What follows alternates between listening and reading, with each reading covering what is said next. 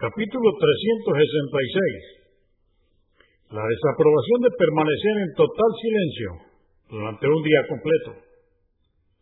Hadís 1800. Ali, que Alá esté complacido con él, dijo, he memorizado del mensajero de Alá, la paz de con él, que no se es huérfano una vez alcanzada la pubertad ni se debe permanecer en total silencio durante un día completo.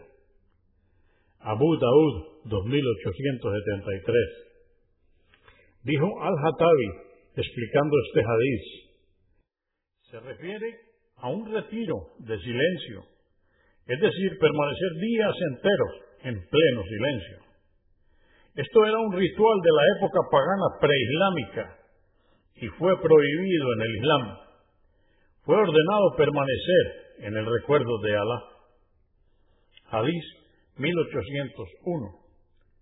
Qais ibn Abu Hasim dijo, Abu Bakr as-Siddiq, que Alá esté complacido con él, visitó a una mujer de la zona de Agmas llamada Zainat y al percatarse de que no hablaba, preguntó, ¿qué le sucede?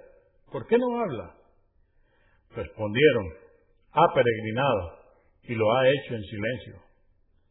Le dijo, habla, porque el rito del silencio no está permitido en el Islam.